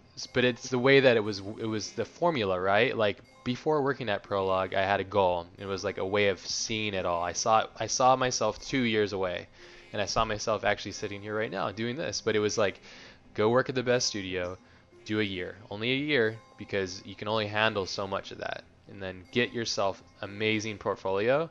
Use all of your work and your abilities. Like seriously, dedicate yourself completely to it. Take all that and then project yourself. Get yourself noticed, and then from that, get yourself onto like uh, the basically like the pipeline of people and then there you go and that's it but it all breaks down to your work, right? It all comes down to it because you're a service. You're providing a service. If you're not very good at your service, like you know, you, keep you working have, at it. keep working at it. Yeah. If you if you have a plumbing leak, you don't want to call some random plumber to come fix your shit. You want to call the best one in town, and you want to be the best plumber in town. Basically, that sounds really like shitty and breaking it down like that, and it's but it's business. You know, like we're talking about business here, and you got to really think about yourself as like you are that person that's going to help and, and people pay lots of money for your expertise and help and assistance and you got to take that you got to respect that yeah, and do your best that's you know? such a i don't want to interrupt no please no this is like there's no there's no structure to this shit yeah. dude but but all that really just kind of reinforces in my mind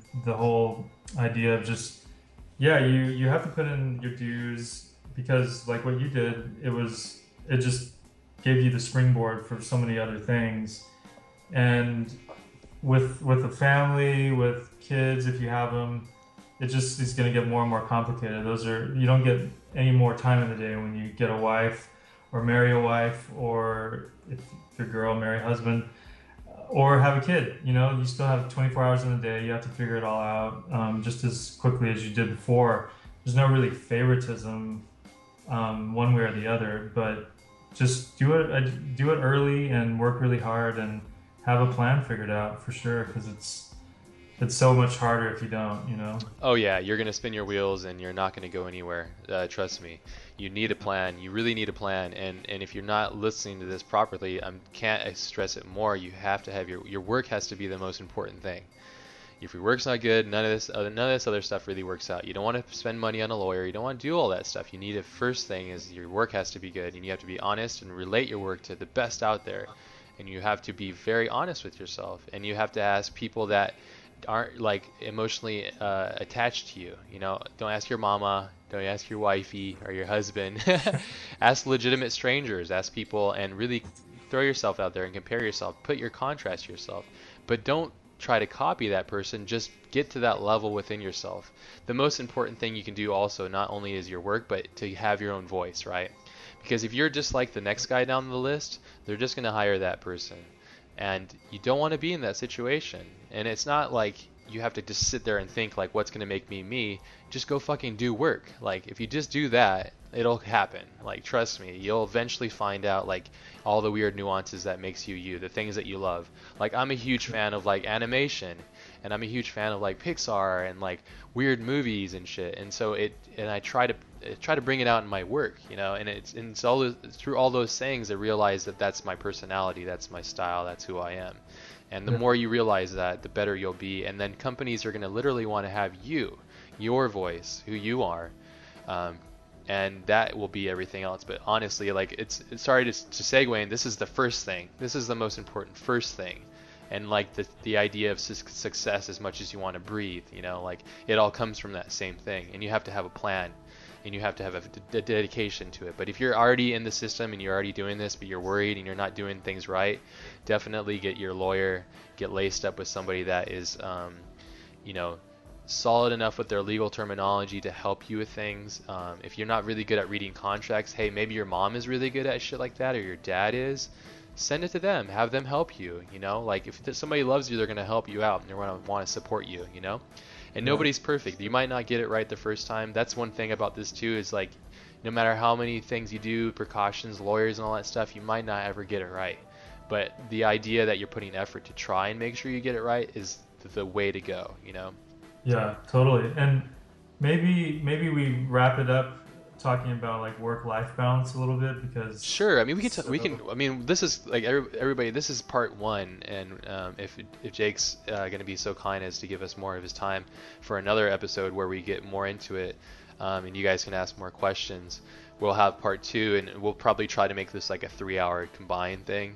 Um, but we're both busy and we got a lot of stuff going on. But I mean, we can we can let's go for like another 10 minutes. But I want to. I mean, definitely let's talk about work life, and we can keep extrapolating on all these things. And I keep harping on all kinds of shit and pulling you.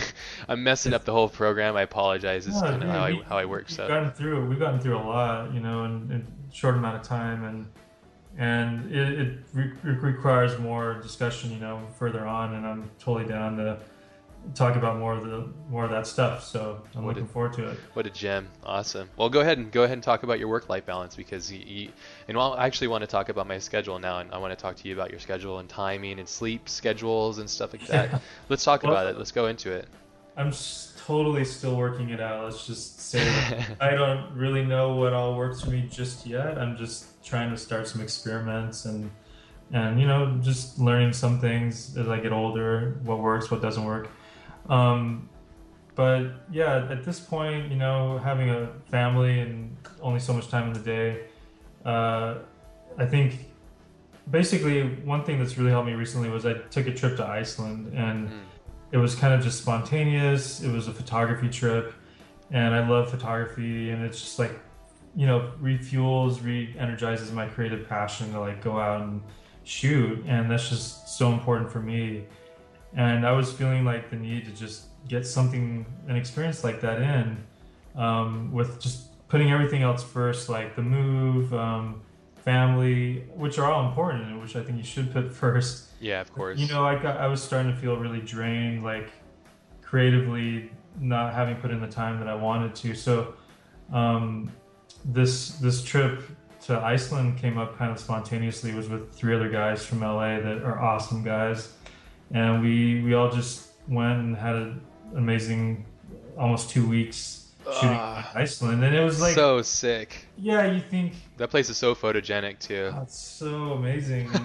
I I was thinking, you know, I have to have the perfect script and short film idea and all these things to go to Iceland, or else why, why pay all that money, right? Yeah, And and that's what I think Cares. a lot of people like us may think is, you know, you're waiting and waiting for the perfect thing to happen, and then all of a sudden, like one big piece of the perfect thing comes up, and you like you, I knew if I passed up on it. I was just gonna regret it and be like, that was my perfect opportunity at least go to Iceland yeah. photograph and just taking it was like to me a location scouting kind of tr- trip you know for future projects So cool. and and um How many gigs did you shoot? oh man i think i One terabyte. i mean it, a lot a lot you know Yeah. every day i was averaging about 30 40 gigs Whoa! Yeah. oh my god! Shit! For two weeks too. Damn. well a week and a half yeah for me Week and a half. That, but that, but but- that's just amazing, though. I, I, sorry, I don't mean to inter- interrupt. Sorry, keep, keep going. No, no, and all I'm trying to get to with it is that, you know, we're we're in this kind of profession where it's very unbalanced for the most part. You can't expect perfect balance day in day out on what we do. It's just, you know, it's hard with creative problems. We we obsess over them and we don't always find the right solution right away, and then other people have their ideas, and and you're just trying to like do your best every day. At the end of the day. Yeah. Um, but it, it's a process. We're not in banking. We're not in accounting, where you can just clock out at five and stop thinking about it. And um, you just need to like uh, unplug. For me, unplug and like go do something maybe not related exactly what you do to make money that still is creatively fulfilling and not, don't think about it commercially you know if you can or maybe it's going to end up being something you sell which is great um, but it's just important to like get that time in so you can feel a little bit more balanced back in life because it's just sabbatical it's a reboot it's yeah, a, re- it's it's a a rebuild. yeah yeah. Go check out Stefan Sagmeister's talk at TED about unplugging for a sabbatical like once every seven years. Really interesting. Yeah, I love that talk. It's uh, the Vitali was talking about it last night, and dude, I can't wait for you to hear that shit because the way he produced, oh my god, it's like, yeah, guy's such a machine, such an inspiration. But the way he the way he takes sabbaticals is really similar to how you're saying how you're taking a break and in doing these things. Uh, It's it's it's so important, and and, and I didn't Yeah. realize how important it was until I took my own break to uh, Hawaii, back to Kauai. So and, and and hiked around the island with one of my best friends was just fucking amazing and it refuels you you know it's so easy to sit down in front of the computer for years and it, it'll, time will fly by and you don't think that you need it or you don't want to take a break because blah blah blah but Yeah. dude i mean seriously get yourself out of that seat and go experience the world because man it's just amazing There's just Yeah. so much out there to, So much. experience. Yeah. And, and we're not machines. we're know? not machines we are not you know we try to and and, We and try to with what we do, and it, there's a point where you just like, man, I got to take care of my health, my whatever is obviously not there in your life. You got to not completely forget about it, and like try to give yourself, get yourself balanced, and that is hard. You know, there's all these external things that can easily imbalance you. yeah Um, Well, there, So- there, there are things, you know. There's all those things, and, and you have your, you have your wife who needs time for you in your marriage. You need, you need to have time for that, so that doesn't fall apart. And then you're, and then you have a new uh, creation in your life, and so you have to make sure that that person, that little creation, is getting enough time from you because that, it's like from age zero to six. I think the child's mind develops the most and so memories and, and, and situations and growth happens so strongly in that in that phase of life obviously and it's Yeah. so vital um, for a human to, to have that balance i grew up without a dad and it was i mean my mom my mom was amazing very strong woman and she Mm. supported me but it's it's uh you know it had it has its moments its scars you know i have a godfather but it's like you know i was it was just my mom and i for the most part for a long time and, and that leaves scars on you Yeah, Um, that's hard to even fathom. You know, if you haven't gone through something like that. yeah you did you have like a nuclear family kind of set up Yeah, yeah. I mean, parents parents are still together, and um, I'm the oldest of five. You know. Damn. so- yeah, shit But, uh, that's a lot of kids man yeah. So, and and that's that's the other thing that is hard to fathom is like everybody comes from such different backgrounds, and you just want to be as open and understanding because you're going to find a lot of different people in this industry oh yeah coming from so many walks of life, Different some countries. Are, some are like more attuned to the good things, and some are a little bit more destructive, you know, to just get by in this industry. But um, yeah, it's just being open and understanding about your your your situation's so drop in the bucket compared to everybody else, and you just are trying to adapt to you know life, whatever it throws at you, you know. Yeah, yeah. How do you, how do you juggle your balance? We we can keep going a little bit more if you're okay. But uh, like, Yeah. I want to just get your daily schedule, and I'll I'll I'll, I'll tell you, or like your weekly thing, because I have a weekly setup now, and I, and I my wife and I agreed to it, and it's been working somewhat decently. And actually talking to Vitali last night, understanding like how rigorous he is about his time, and like he was it was really inspiring what he said. He said like how like he writes down his itinerary for the next day, his expectations, and what he's going to Mhm. accomplish for the next day, and then he goes and just like just task masters the shit out of it. And he even like has like a timer like a sand timer like one of those sand Wow. timers like a 15 minute sand timer. And he, he just keeps it going. And he's like he sets like it's crazy. Like that's that's super beastly but that's a, like he has a ton of respect for his time and he realizes the power of respecting his own time you know like and if you don't it's oh, like i can't wait to hear oh know, dude. you guys talked about. His system is ridiculous like i mean but if you want to if you want to make the work and the level that he is and he's only 27 but if you want to get that get that work and level i mean did you see his mech things? I mean he made one of those mechs a day. Like it's just like wow. yeah, I know he's just a beast master for sure, and and it comes with some some crazy rigorous process you would think. oh, it has to. Outfit like that. Yeah, it has to. But it was really inspiring for me because uh, I'll go ahead and just tell you, like, kind of like my setup and the setup that I have agreed with my wife because what was happening with my freelance stuff is I was never saying no to jobs because I was so worried that the work would dry up and then I wouldn't get clientele and blah blah blah. And sometimes you have to take, you just have to take jobs and you just have to sacrifice, especially at the beginning, right? Um, I would, you know, I can't say I, I, didn't do that. I definitely did that. So I would be saying yes to all these jobs, and meanwhile, everything is kind of falling. Like my, I'm not spending enough time with my wife, and I'm not spending enough time with my daughter, and I'm working on the weekends. And you know, I would always say like, yeah, I'll take that job, and I would be like, well, I just won't sleep, and I'll just go, go, go, yeah. go, you know. And and so basically, I got completely out of control personally. Uh, I was running on low sleep, nothing, and this was happening for like a year my first year, I was just so insecure and worried. You know, like even though I was getting so many emails and job offers, I was always still worried.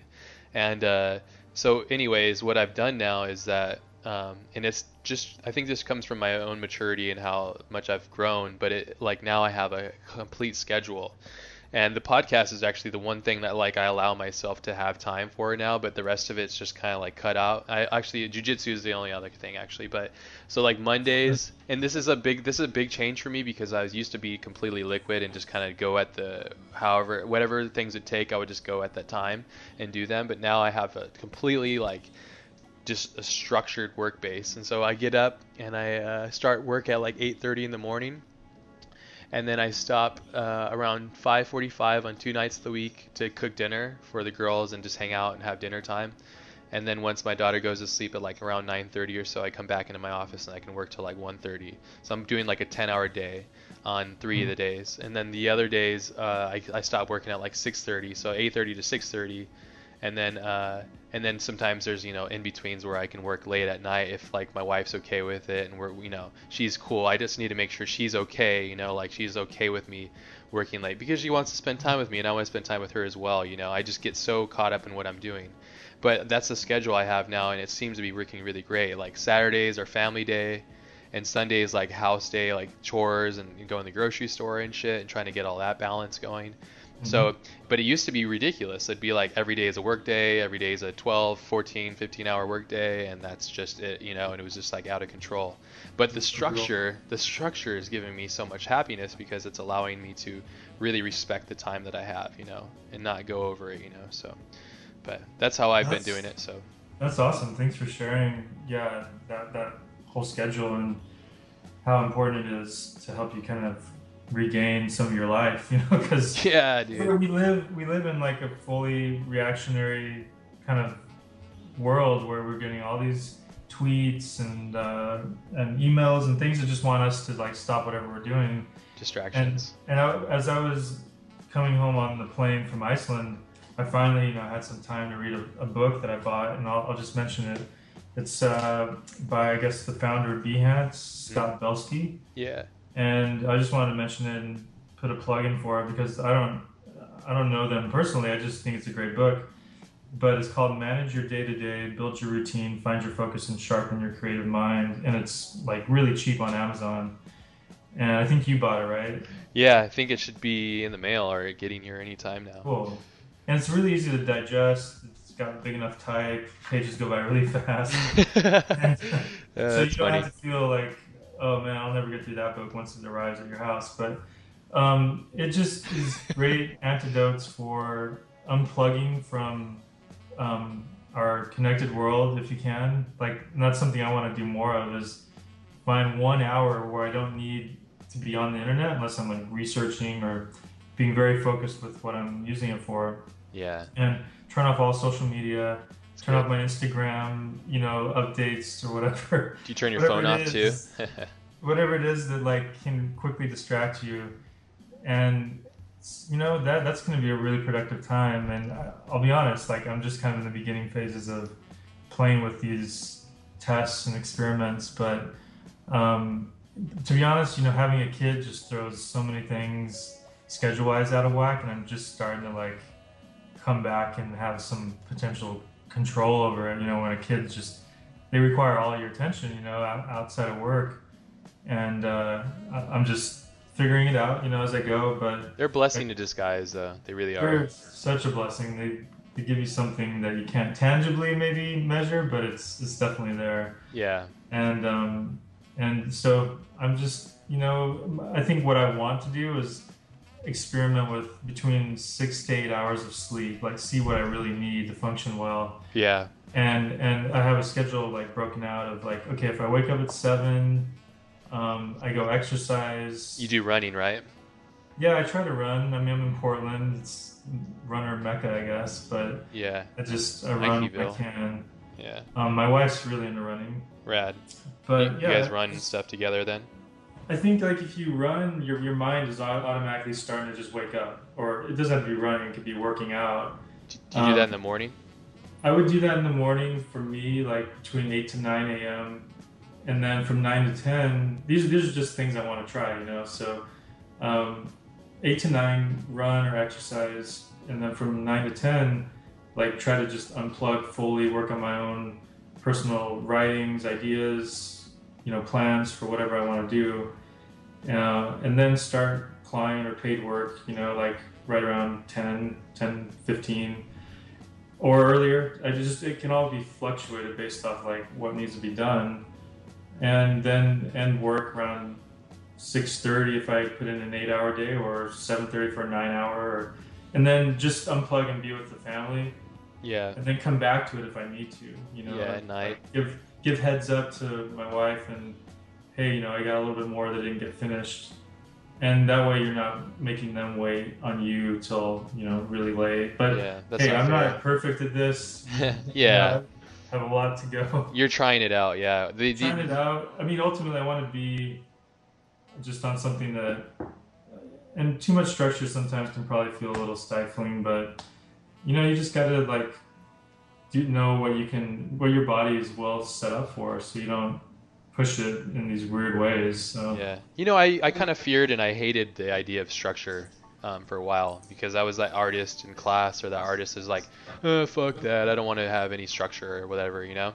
And now it's so funny that I mean those rules, I that schedule, I literally made that up. My wife, who would would be the person that normally would make that up for me, you know, but I did it myself and so now it's it's cool to hear that you kind of shut off all the the social media stuff as well, which is great because I'm having to do that too, and I'm actually allowing um, two breaks in the day of 15 minutes each uh, to do just do emails because I get a shit ton of emails.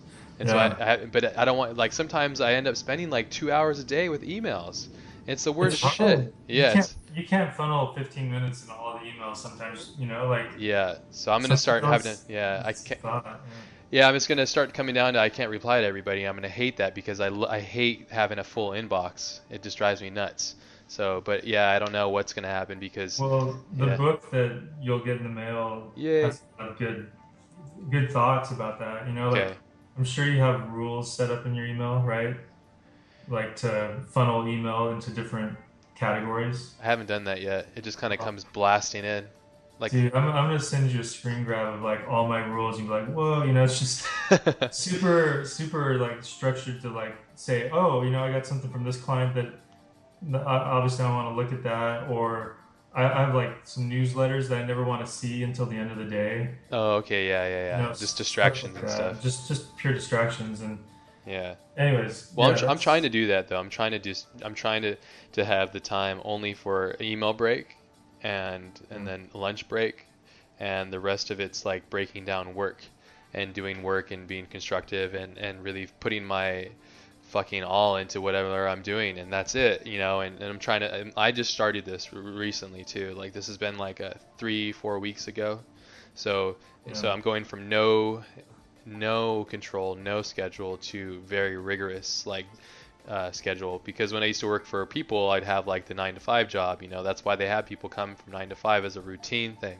And there's a reason for that. We're creatures of habit, and we must live within it sometimes. And then when you go to freelance, you're just like, whoa, fucking blah. I'm just gonna lay around and watch anime all day and eat Cheetos and work work till 3 a.m. or 4 a.m. Yeah, because you can, right? Because nobody's telling you, so you're your own boss, and that's that's it's great, but at the same time, it's very uh, it's a curse, you know. If you're not if you're if you're not in control of yourself and very much like I used to be, um, you you really lose sight of it. You know, I'm always a hard worker. I always put in the time, but I, my problem is I take on too many jobs and then I have too many obligations and then I never say no to shit and then I get lost in it and then you know then before I know it, I'm completely a sleep zombie, a total shithead, an emotional wreck because I'm only getting like four hours of sleep a night for three weeks straight, you know. So it's like it catches up to you, and it bites you in the ass. But this is working so far for me, and I can't wait to read this book. So that's going to be yeah, really I, great. I can't wait to hear more of your takeaways on, on the schedule and kind of get get mine figured out and share yeah share our experiences with it. Hell yeah! But it comes down, I think, to good sleep yeah. Because you need to just be able to function as well as you can during the day. And seven hours. That's the key. Yeah. I think it's a seven hour. I think it's pretty good. Seven. Seven sounds like just just right. Just right. Yeah. Just right. Not to make you groggy. You know, sometimes you get a little bit past eight, you get kind of groggy. But it's like I think I'm gonna start scheduling and trying to see how I feel after certain hours, like we were talking about. You're gonna do like your six to seven to eight and feel out like what feels best for you. Yeah.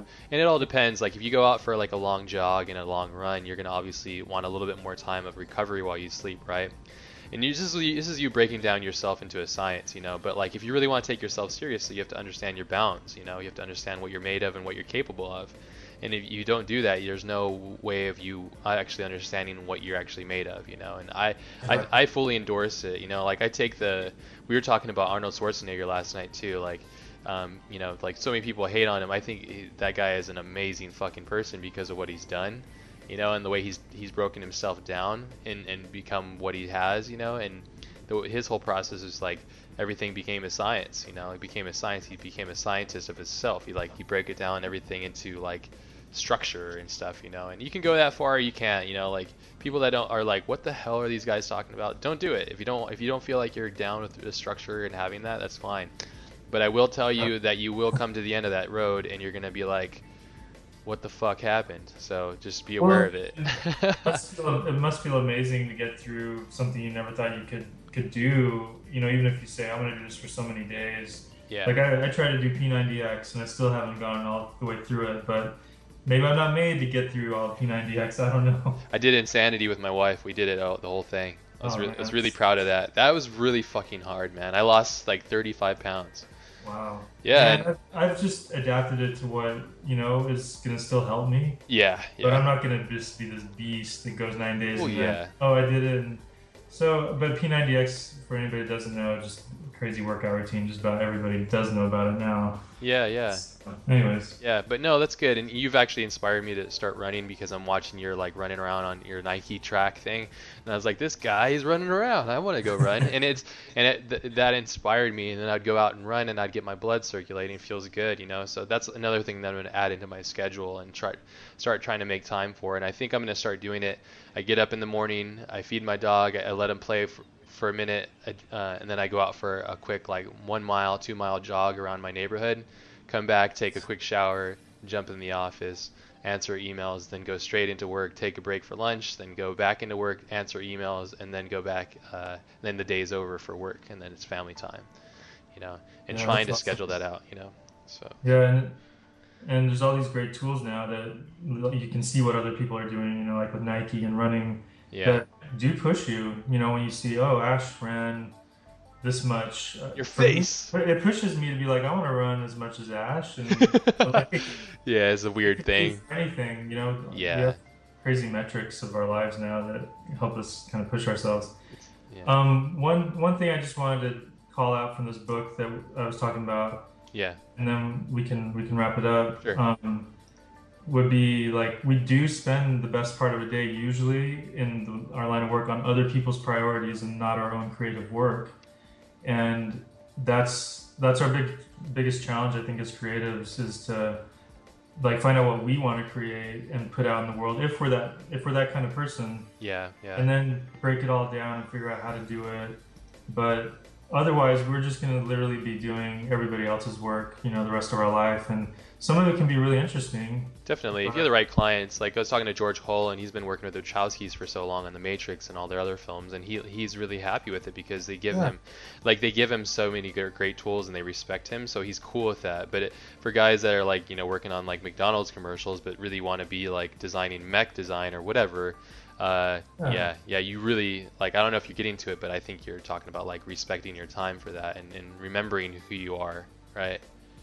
Exactly. Yeah, just just um, know what makes you fulfilled and happy. If that's you know character animation or illustration, whatever it is, and you get into a good line of work, then you'll be happy. Um, yeah. But if if you kind of, I think we're we're gonna all get tired of certain things over time. At least I know I do. Yeah, um, it's human nature. You, you, need new and different things kind of inspiring you. So just think ahead to what the next thing would be and uh, try to, yeah, just keep yourself happy. I mean, that's what it comes down to end of the day and, and block off that time to make sure you're not just depressed that you're not, you're doing stuff that doesn't really make you excited, you know? Yeah, a, a key thing to, to help with that before we get off this call and this talk is that in order to, to save yourself from that, I think is um, the way that I look at it is if you, okay, how do I say, if you want to be this guy, right? You you want to be this guy that does amazing title sequences or works with the best guys in title sequences. You don't want to be sitting and spending all, all your time learning Dreamweaver and doing websites. Mm-hmm and what's weird is a lot of people do that. Not that particular scenario, obviously, but they they almost doubt themselves and, and put themselves into this weird situation where they, they're not living to their potential. And so what I'm saying basically is if you want to be this person, you must put all your effort and time into being that person. And don't get lost in the idea that, oh, well, websites are making money, blah, blah, blah. That means nothing money means nothing really. It doesn't really mean shit because it all goes away. You can't take it with you. But the happiness and understanding that and then having that is very vital and important. And talking about that, it's like you really need to focus on what you're doing. So if you want to be a, a concept artist, be a fucking concept artist. Don't do websites or you know design logos and stuff. You know. Unless yeah, you, find, find time to do that if you're stuck doing logos because that's what you make money on in the short term, right? Yep. Yeah. yeah. Of, course. of course. I feel like you know, like we worked with big film directors and we've we've had our work, you know, shown to big audiences and I'm not downplaying how cool it is to see your name in the titles or just like see your work on a big screen, but any any big achievement that you hit, you want to go to the next thing. You want to try Always. different levels and you so when you say I want to do this, just know that you may want to do something even bigger and better or totally different than that once you achieve that and it may not be your ultimate end goal even though you think it is you know just because once you achieve it then you're like what's next so I don't know if that helps, but well, yeah, it's a scary thing, right? It's a black hole. It's the the, yeah. the want and desire of life is really it, it can be ridiculously out of control if you don't p- take care of it. I have a big problem with that myself, but I agree with that 100%. But I really think if you if you if you're listening to this and you want to do something and you want you just really need to follow your bliss. You know, you really need to follow that and if you're not you're not only are you doing a disservice to yourself but you're you're you're fucking up other people's uh, system because there's somebody out there that wants that web design job and you're in there and you're taking up their job. So you're messing up the opportunity for them as well. So get like actually follow what you feel you must do you know? And if you don't know what it is you know then you just need to read more books and you need to figure out like go go do some jogging and, and do some soul searching. It'll it'll happen. It'll hit you in the yeah. face and if it, yeah and if you if you if you're a person that doesn't understand what that is like you really that you just don't you haven't gone deep inside yourself yet you don't understand what you're made of and it just takes time. But yeah. but dude this has been an amazing talk and this is just part one so we're gonna come back with the part two and if you guys have any questions you know like feel free to, to tag them into the soundcloud um, thing about us elaborating on more things. I think we were we talked very broadly about a lot of things, and, and we can talk more in detail about the nitty gritty we kind of wanted to keep it balanced. I didn't want you guys to fall asleep because yeah, it gets really snoozy on some of this stuff. But uh, dude, Jake, you fucking rule, dude. It's, you do too, man. Uh, thanks, thanks man. for having me, and um, it's just great. I'm looking forward to the comments to just have a gauge for how you know parts that are more interesting than others and uh, go from there yeah definitely you know i and i and i apologize if we bounced around a lot. Most of it's due to me and my add and just wanting to know everything about everything on the random times of my uh, my my curious mind just kind of wanders everywhere. And i apologize to jake too if i kept stepping oh, over dude, you and stuff. Um, i just i just love this stuff. I get so curious about everything and i want to share shit you know? Yeah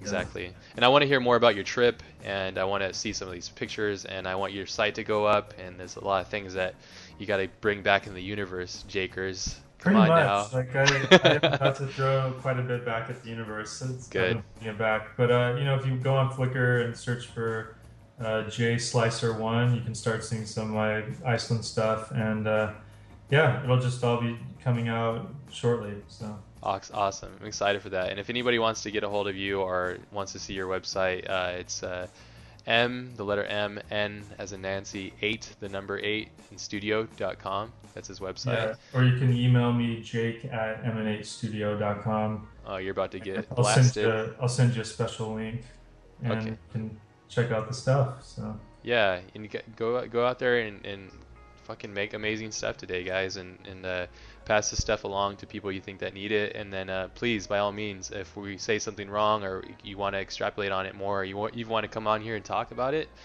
Uh, if you're not a dipshit, you can come on. So, yeah, if you got something great to say and you're constructive and you're helping, like by all means, that's all it's all about. That's that's all, the only reason we're doing this. So, um, but yeah, man, oh, dude, Jake, appreciate your time. Dude, thank you so much. Thank you. And uh, I'll be texting you. We'll be sharing some little secrets about how to make our day more efficient. yeah, I can't wait. oh, we're such nerds. Awesome. right on, Jakers. Have a great day, dude, and everybody out there listening. Thank you so much. All right, take care, guys. Cheers. Bye.